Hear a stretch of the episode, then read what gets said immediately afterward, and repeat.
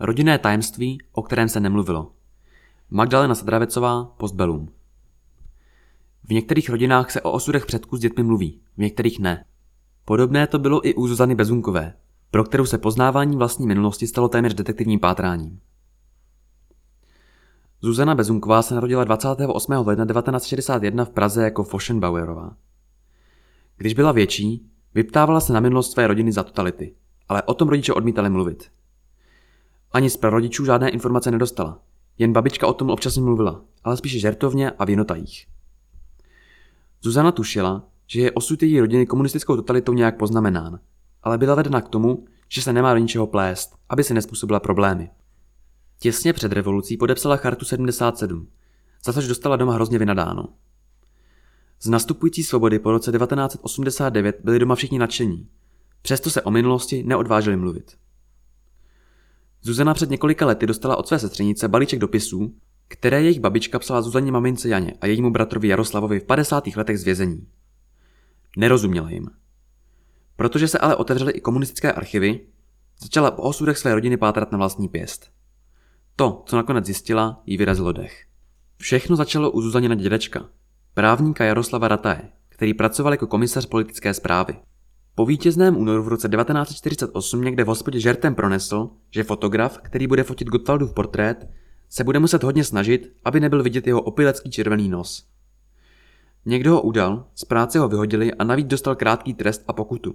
Aby po návratu z vězení nemusel nastoupit do tábora nucených prací na převýchovu, utekl v březnu 1950 do Německa, kde pracoval pro americkou CIC, kontrašpionážní sbor, pod jménem Jaroslav Rubeš. Jeho manželka Mileda, se kterou se rozvedl krátce po válce, strávila s dětmi letu 1949 u svého bratra v Žadci.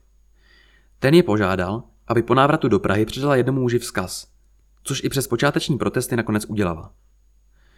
Zatkli ji 6. prosince 1949 v práci, aniž by dali komukoli z rodiny vědět. V procesu Vála a spol byla odsouzena na 7 let do vězení. Kvůli špatnému zdravotnímu stavu ji propustili v roce 1954. Její dvě děti Jana a Jaroslav, kterým bylo tehdy 11 a 7, vyrůstaly do roku 1951 u babičky, později u tety. Muselo to pro ně všechno být hrozně těžké.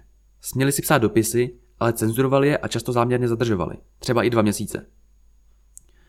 Můj strýc Jaroslav se vězení bál, tak tam za maminkou ani nechtěl chodit. Nesla to těžce.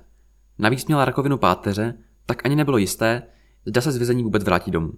Když se Jaroslav Rataj v Německu dozvěděl, že je jeho žena zatčená, domníval se, že je to kvůli němu. Přešel tedy hranice zpět do Československa, aby se rodinu pokusil dostat na západ ale byl také zatčen a v roce 1951 odsouzen v procesu Srnský a spol za velezradu a špionáž k 18 letům vězení, které si odseděl v různých uranových lágrech. Propuštěn byl na amnestii v roce 1962. Zuzanina maminka Jana neměla s tetou, která ji po dobu maminčina vězení vychovávala, nijak dobrý vztah. Ve 14 letech odešla raději na internát a v Rudém letově se vyučila soustružnicí. V roce 1958, když jí bylo 18, se vdala za Miroslava Foschenbauera. Ten po válce studoval teologii, vedl junáka a koncem 40. let vstoupil do řad Dominikánů v Olomouci. Když v roce 1950 zrušili komunisté všechny mužské řády, byl přesunut do Bromova. Tři roky strávil u pomocných technických praporů.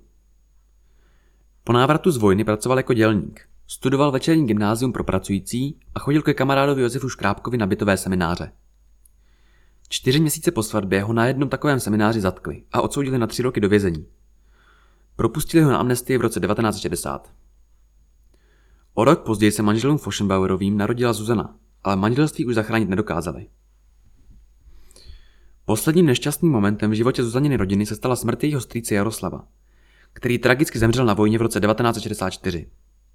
Jeho žena právě čekala dítě. Aby udržela paměť své rodiny živou, Rozhodla se Zuzana zpracovat celý příběh pro své děti a vnoučata literárně.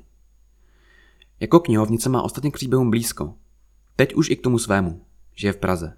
Vyprávění Zuzany Bezunkové zaznamenali v rámci projektu Příběh našich sousedů žákyně z Valdorské školy Příbram Emma Benadová, Aneška Kotěrová, Linda Šlápotová a Zoša Štanderová pod vedením učitele Lubomíra Maška.